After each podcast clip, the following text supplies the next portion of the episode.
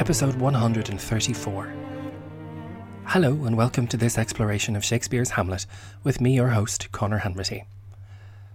We arrive this week at one of the most well known moments in the play.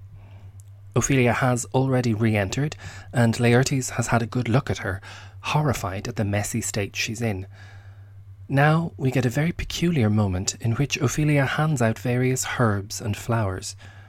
It's a weird thing to do, although it's not the only time in Shakespeare. In The Winter's Tale, another young woman, Perdita, is crowned with flowers and hands out flowers and garlands to all of the guests at a feast celebrating the spring. In that play, it is a joyful, celebratory moment, which couldn't be more different from Ophelia's mangled bunch of weeds. She says, There's rosemary. That's for remembrance. Pray, love, remember. And those pansies. That's for thoughts. Rosemary for remembrance is one of the most famous phrases from the play. The herb was associated with memory because its scent is strong and lingers even after the plant is cut. Rosemary was used in garlands at both weddings and funerals. In Romeo and Juliet, Friar Lawrence tells Capulet to stick your rosemary on this fair corpse. Ophelia has been blurring the lines between love and death throughout this scene, and continues with this first herb. She also mentions pansies. The flower's name comes from the French, pensée, literally meaning thoughts. Remembrance and thoughts could be said to go hand in hand. Perhaps frustratingly, there are no stage directions to accompany Ophelia's handouts. We don't know for certain to whom she gives each one. Of course, this allows room for interpretation and exploration. I think it's a reasonably safe bet that she gives the rosemary and the pansies to Laertes. She says, Pray, love, remember. This isn't a happy or even a grief stricken reunion. Ophelia's madness manifests in how she doesn't acknowledge or recognize her brother at all, even though she mentioned him earlier in the scene, saying, My brother will know of it. So there was a vague memory of her having a brother, but now that he stands in front of her, she doesn't recognize him. The idea that she's handing out plants that signify memory and thoughts is all the more ironic if she's giving them to her brother. All of the herbs that Ophelia gives away have associative meanings, as we will discuss, and Laertes picks up on it immediately. He comments, A document in madness, thoughts and remembrance fitted. Ophelia is a clear example, a document of madness. Her thoughts and her remembrances, what she's thinking about and what she's presenting as these little remembrances, do seem to match up. There's method in her madness. Ophelia continues, There's fennel for you, and columbines. There's rue for you, and here's some for me. We may call it herb grace on Sundays. Oh, you must wear your rue with a difference. There's a daisy. I would give you some violets, but they withered all when my father died. They say he made a good end. Things start to get complicated as we begin to try to figure out who gets which of these plants. Fennel is associated with flattery, and therefore many people think that she should clearly give this to the king. For all that, it's maybe worth going back to a piece by Robert Greene, writing at the same time as Shakespeare, whose quip for an upstart courtier includes this little segment. Upon a bank bordering by grew women's weeds, fennel for flatterers, fit generally for that sex, since while they are maidens they wish wantonly, while they are wives they will wilfully, while they are widows they would willingly, and yet all their proud desires are but close dissemblings. That's an awful lot about women's weeds and women's fickleness. Frailty, thy name is fennel, as it were. So maybe Ophelia is giving this to Gertrude, the play has already had so much to say about the Queen's sex life, and here again this feels like a little dig. There's fennel for you, and columbines. Now, columbines, also known as aquilegia, have an association with infidelity, not least since when they're in flower, their petals can stand up and look like horns. If Ophelia gives this flower to Claudius, it is a bit odd, but nothing much else. If she gives it to Gertrude, there's an implication that maybe she cuckolded her husband, giving him the proverbial horns that match this flower. I think it's far more dangerous and dramatically interesting if, within her madness, Ophelia manages to tear away a few of the veils of secrecy that everyone in this rotten court has been hiding behind. She continues to the next herb. There's rue for you, and here's some for me. Rue, the herb, is immediately associated with the word it echoes. To rue something is to regret it. Not just regret, mind you, but also to repent. Rue is a bitter herb, and it was even reputed to have a further property in that it could help ease with any excesses of carnal lust. So, if she gives it to Gertrude, sure, it implies that the Queen is rather too sexual and should maybe be praying for forgiveness. But since she is a document in madness, what if she gives it to Claudius? Not only does it imply that he's too carnal, committing incest with his sister in law, but he is also an avowed murderer. Whether she actually knows this or not, it's very disturbing if she's suggesting that the king needs to go and repent for his sins. This sounds almost like too much truth coming from the mad young woman. There's some rue for him, but here's some for me, she also says. She needs some grace too, or repentance. We may call it herb of Grace on Sundays, she says. Sundays were reserved for God and for repentance, and rue was sometimes known as Herb of Grace. Perhaps wearing a sprig of rue might lead to a return to God's grace. Ophelia also says, Oh, you must wear your rue with a difference. This is something of a heraldic term. A difference was a change in the way that something was presented on a coat of arms to represent a particular family or something like that.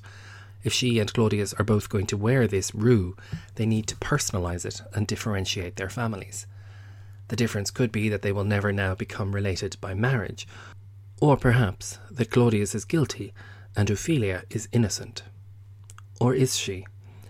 There's one other long established use of the herb rue, and that was to help to end an unwanted pregnancy. This is a very stark association to make, but it's there, and some productions have made much of it. All this from one herb. Next up, Ophelia says, There's a daisy. Unlike the others, daisies have a positive connotation. They represent a kind of innocent, hopeful love. Of course, there's nobody for her to give this flower to. The logic might suggest that she'd give it to Hamlet if he were here. Maybe Horatio? He hasn't spoken for at least a hundred lines, so that feels rather unlikely. A wonderful production I once saw had Ophelia leaving the little flower on a seat that Hamlet had occupied at several moments during the play thus far, and it was a very clear indication of her feelings for him and his absence. Ophelia could perhaps give Claudius the daisy, an incongruous flower in the hands of the play's main antagonist, and then all three characters around the young woman will have been given two flowers each. Ophelia then mentions violets, which we heard a very long while back.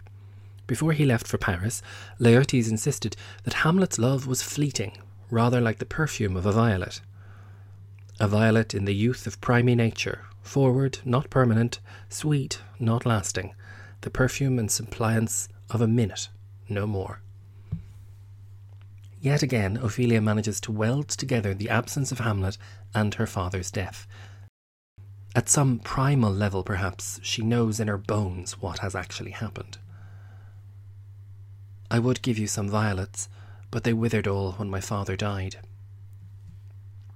Violets were themselves considered demure and gentle, an antidote to anger. There is no such gentleness now that Polonius has died, for Ophelia, or indeed for Laertes. This common knowledge about the flower, and the earlier mentions of it, mean that violets are associated with Hamlet, Polonius, and the old man's death. The thought of her father maybe sends her mind back to Laertes, and maybe there's a glimmer of recognition here when she says, they say he made a good end. We've seen Polonius's death on stage. It was anything but a good end. But the phrase to make a good end actually persists in conversational English here in Ireland. It doesn't just mean to die without being stabbed through a curtain. It's more to do with dying in a state of grace, having received the last rites from a priest. This is precisely what was denied to Hamlet's father, and he laments this back in Act 1. He says, Thus was I sleeping by a brother's hand, of life, of crown, of queen at once dispatched, cut off even in the blossoms of my sin, unhouselled, disappointed, unaneled, no reckoning made, but sent to my account with all my imperfections on my head. The horror of dying like this is palpable. Ophelia takes some distracted comfort from whatever lies she's been told about how her father died. Given how unfortunate and unbecoming his death really was, it's all the sadder that she shows us just how little she knows. Comforted by the thought of this good end, she bursts into another scrap of song. For bonny sweet Robin is all my joy. We don't really know what this song is, or even what the tune might be. It's another echoing memory that she plucks out of her head.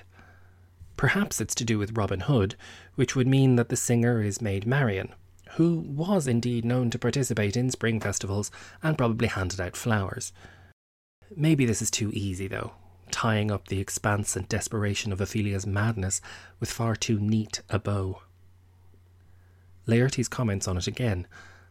Thought and affliction, passion, hell itself she turns to favour and to prettiness. Despite the onslaught of terrible things that have happened to her, these thoughts, afflictions, passions, hell itself going on in her head, Ophelia is turning everything into sweet little daisy chains and folk songs. Earlier in the scene, Claudius has twice called her pretty, a diminutive word for cute, inconsequential things. Ophelia's mind is coping with her grief by reducing her woes to prettiness. She sings again, another broken little song. And will he not come again? And will he not come again? No, no, he is dead. Go to thy deathbed. He never will come again. His beard was as white as snow, all flaxen was his poll. He is gone, he is gone, and we cast away moan. God a mercy on his soul. Again, there's room in the song for it to be about Hamlet or about Polonius, primarily the latter. He is dead and gone, and the singer need not hope to see him again. Go to thy deathbed. There is nothing more to live for, since he is gone and never will come again. It's more specifically tiable to Polonius in the second verse, since she describes his beard as white as snow and his hair like flax, his flaxen poll, or head. White hair and a white beard, an old man rather than a young prince.